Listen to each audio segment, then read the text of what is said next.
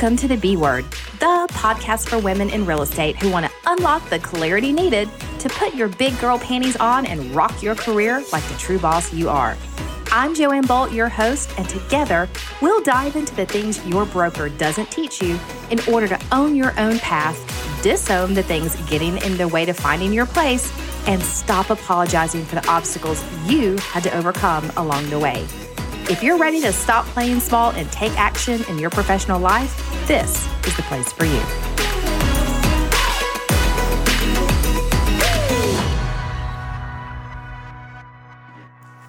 As hard as it is to believe, in the business world, we're currently winding down 2022. And so my team and I are ramping up and setting goals already for 2023.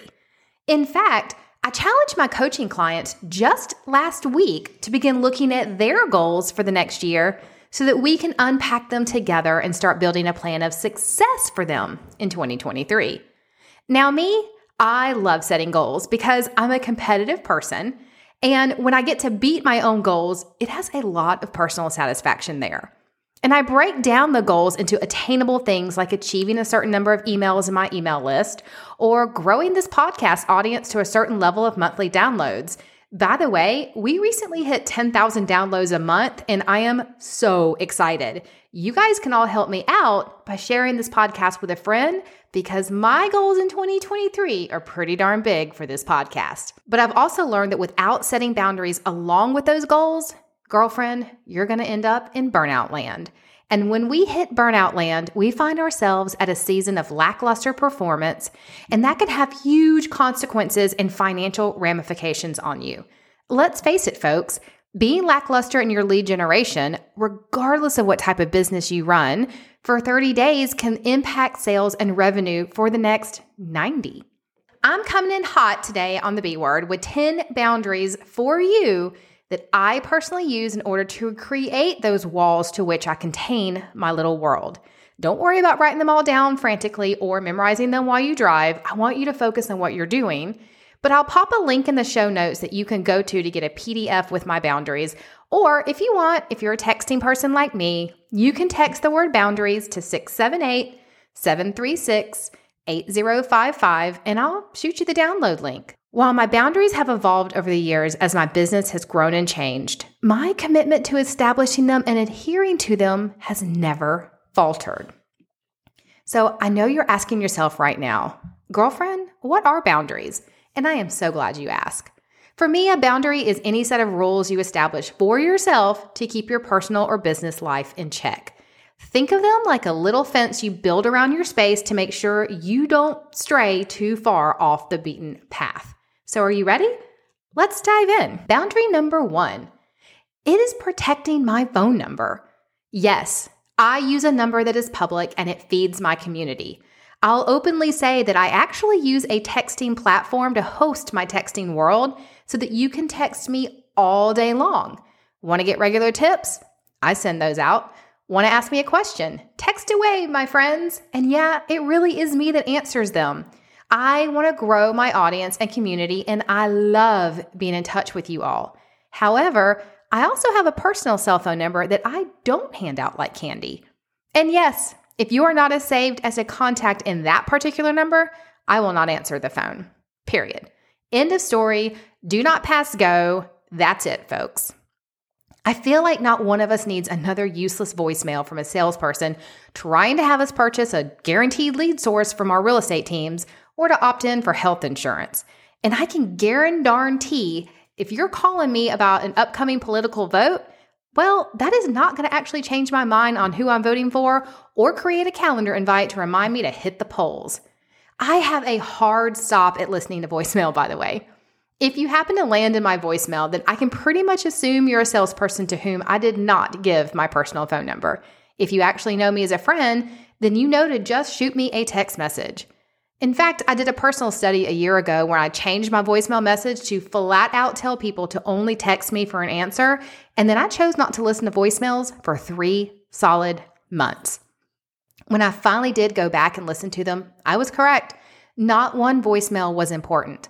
All of the important information came to me from a text message. And so now, not only do I protect my personal number to hand out, I also have a boundary that I do not listen to voicemails. So please don't leave me one unless you understand that, well, you're wasting your breath. I know it's real estate agents. You are probably asking yourself right now, um, how can I possibly not listen to voicemails? I'm going to miss something.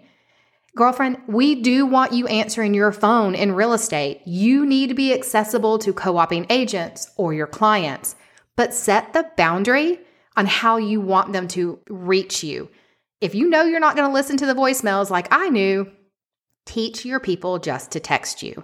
Or if you know you don't want the texting, teach them to voicemail you. It's really up to you.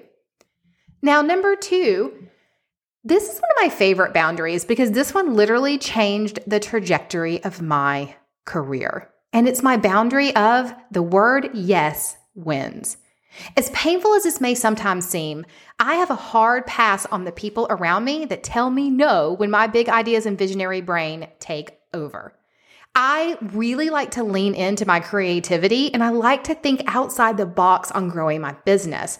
And I learned a long time ago that the people around you who constantly tell you no, they're not the people you need in your tribe. I had a coach a couple of years ago, and this coach was fantastic at pushing me to really be a better real estate team owner, a better person, a better leader. However, I came to them one time and I said, I'm going to start a podcast.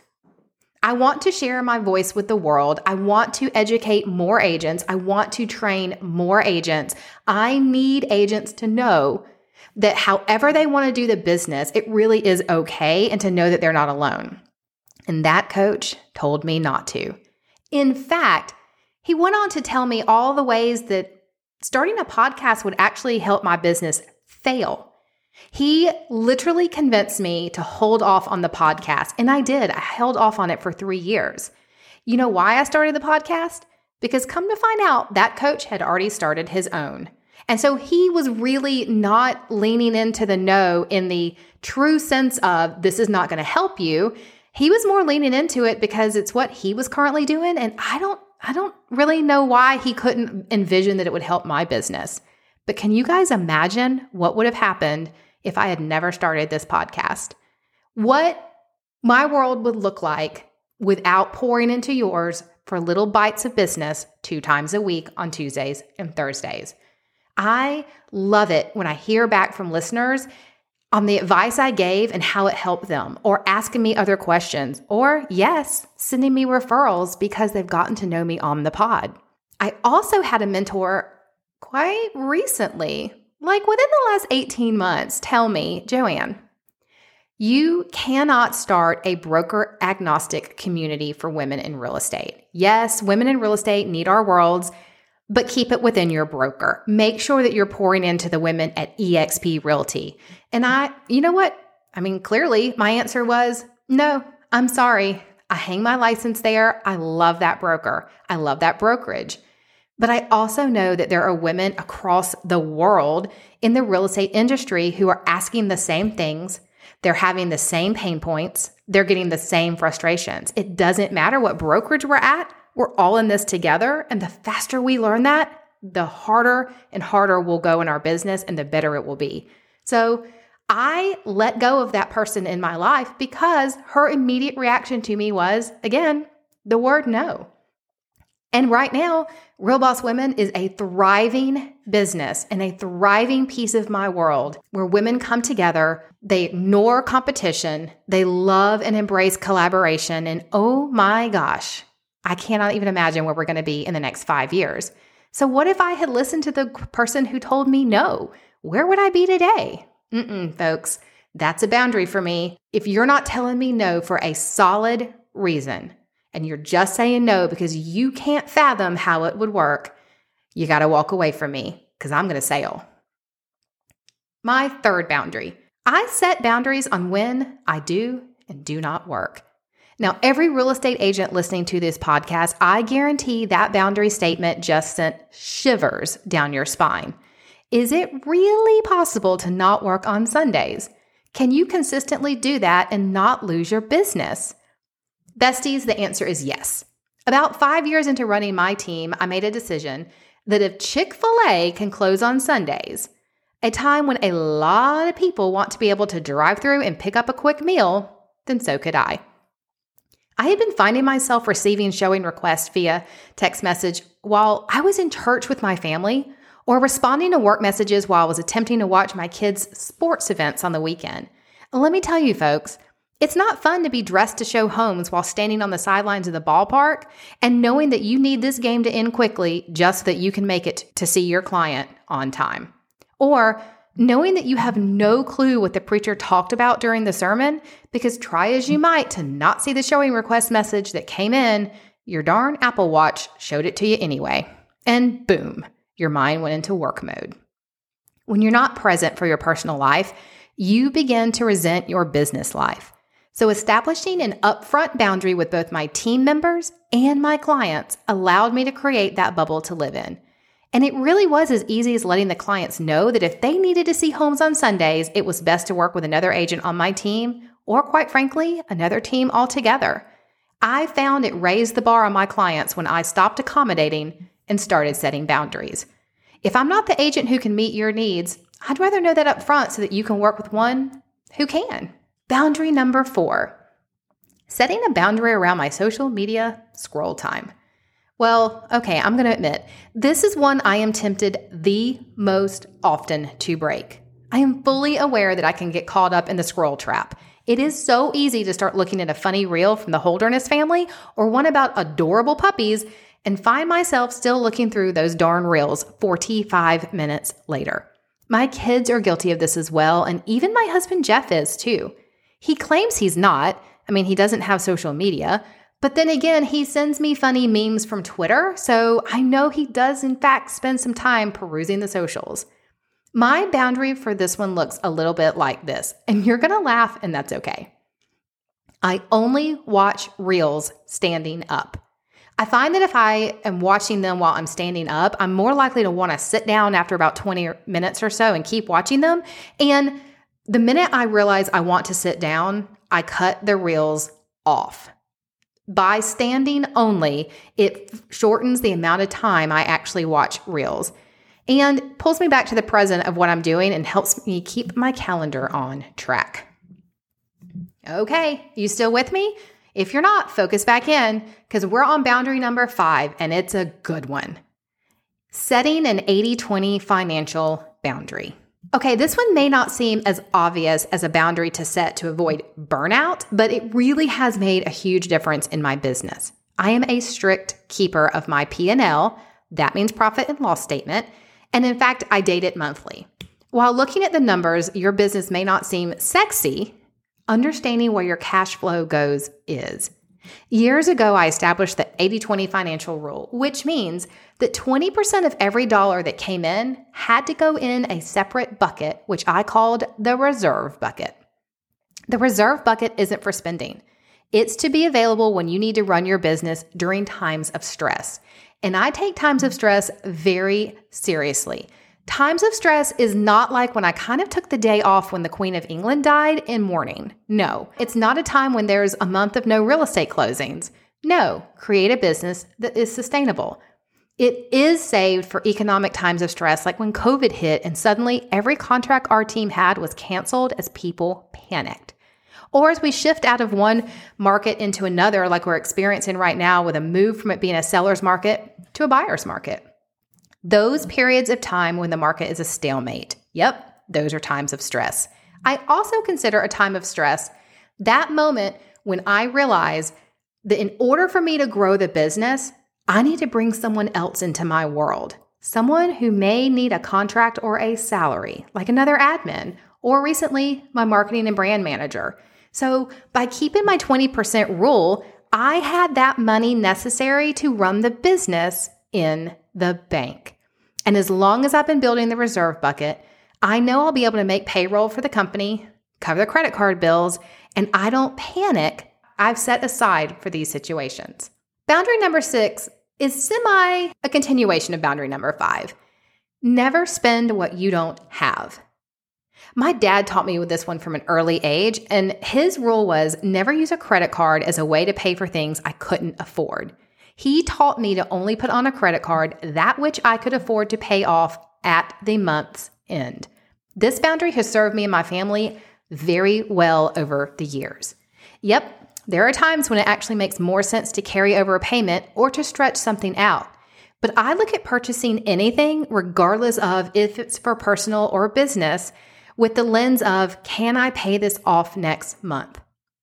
If the answer is no, then the boundary is there to keep me out of bad debt. And when you're not in bad debt, you don't find yourself overworking, and you do, in fact, avoid some of that burnout. Let's move on. Boundary number seven is don't give up too soon. You guys, I'm a visionary at heart. You know this by now if you've been listening to the pod for a while. If you're also one, then you understand that means we tend to have big, massive goals, wild and impossible ideas that we sincerely think are quite doable at the drop of a hat. And we need integrators around us to help bring our creative thinkings to life.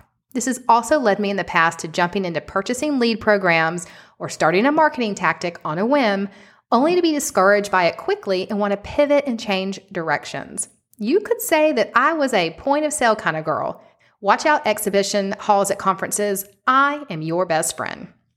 What I've learned over the years is anything you do has to be done with consistency, and that also means over a period of time. I've established a business boundary that all new projects, ideas, marketing programs, et cetera, et cetera, you get the idea. Well, they have to have a minimum of six months to begin to see an ROI, which is a return on investment. That fancy new Matterport camera that cost a fortune? Is my team actually going to learn to use it? And if so, can we do a 3D virtual tour on enough homes in six months to justify the time and expense of doing them ourselves versus just adding that option onto our photography package that we currently pay for? The years one through three business me would have said, heck yeah, buy the camera. It's so awesome. Of course we will use it. And in fact, I'll admit, I think I did buy the camera. But the more experienced me, the one that has learned to set good boundaries, now ask, can I implement this idea consistently over six months to determine if the money I spend on it is worth it or not? I don't always have the answer right away, but I do have to be willing, or someone on my team, AKA my integrators, they have to be willing to give it a good run for six months. If not, then it becomes another no. And that's why you have boundaries, folks, to establish those yeses and nos. All right, we're coming up in the end now, so stay with me. Number eight is contract boundaries. This is a super goody that I apply to both my personal and business life. Does something require a contract? I'm a firm believer that when a company doesn't fully believe in their product, they force you into contracts. Sorry, not sorry if you're listening to this and you run a business with a contract. However, I found over time when I get into stuff that I need to get myself out of, it causes way too much stress on me. And that stress then takes away from my ability to actually work on the brand or business in a positive manner. It also causes me to be irritable, and that affects my family as well. Now, I'm not talking about a one time contract like the one we signed for Gaylord Opryland in order to host our annual Focus conference in February. I'm talking about reoccurring charge contracts like a CRM or database or lead generation source. Something that promises you something in exchange for your money. You know, like paying Realtor.com, $300 a month to have a quote unquote guaranteed certain number of leads come your way. Yeah, that's the one I'm talking about. Those are a hard no for me when they need upfront of a year contract or longer. I need the flexibility to leave and pivot when I need to, and I found over the years that companies not requiring contracts are the ones I've used the longest in any given situation. Number nine, protect your time off. I vacation with enthusiasm. I'm not ashamed to admit that, and giving up vacation time is an absolute non negotiable in my world. I honestly didn't realize until we got my white Labrador retriever just how much time I do take off. Until we had to schedule time with the trainer who also boards her for us, did I realize how much I value and plan for that time. We as a family will schedule weeks during the year when the kids have breaks, and we'll also plan a lot of like long weekends together. This means I have to budget in advance for vacations, which can get expensive, and ensure that my team knows in advance when I'll be gone so that they can plan for me being unavailable. Because another boundary I have is that when I'm gone, I'm gone. It had better be a darn good reason to call, email, or text me when I'm taking time to be off with my family. A well organized team or admin can and should be able to handle your business when you're away, folks. I can promise you that. And really being on the vacation versus working on vacation means that when you come back, you're more relaxed, ready to dive back into the grind, and you can often increase your business due to the infusion of energy you have. If you don't have a team like I had, grab one or two other agents in your area, in your brokerage that you feel confident can cover your business while you're away and be willing to do the same for them when they're away. I do recommend if you have kids of school age, though, you make sure your vacation agent buddy is not one that has the same age kids because you're both going to want to be gone on spring break at the same time. Let's just face facts as they are. Now, my last boundary so that you can avoid burnout. You're going to laugh at this one too. Emails are only open during certain times of the day. This one probably also sent shivers down the spines of some of our listeners. I'll give the most rock solid reason for this boundary. I have the attention span of a gnat. So if I'm sitting in carpool and I open my inbox and there's something there that needs to be addressed, I will forget about it the minute my kids jump in the car and I head off school campus. Or if I'm sitting at a restaurant waiting on someone to join me and I open the dreaded inbox, same thing. As soon as the person arrives I'm meeting with, I'm fully present there with them and my mind leaves the message in the email. I've missed more deadlines and important return emails by having my inbox be available at all times.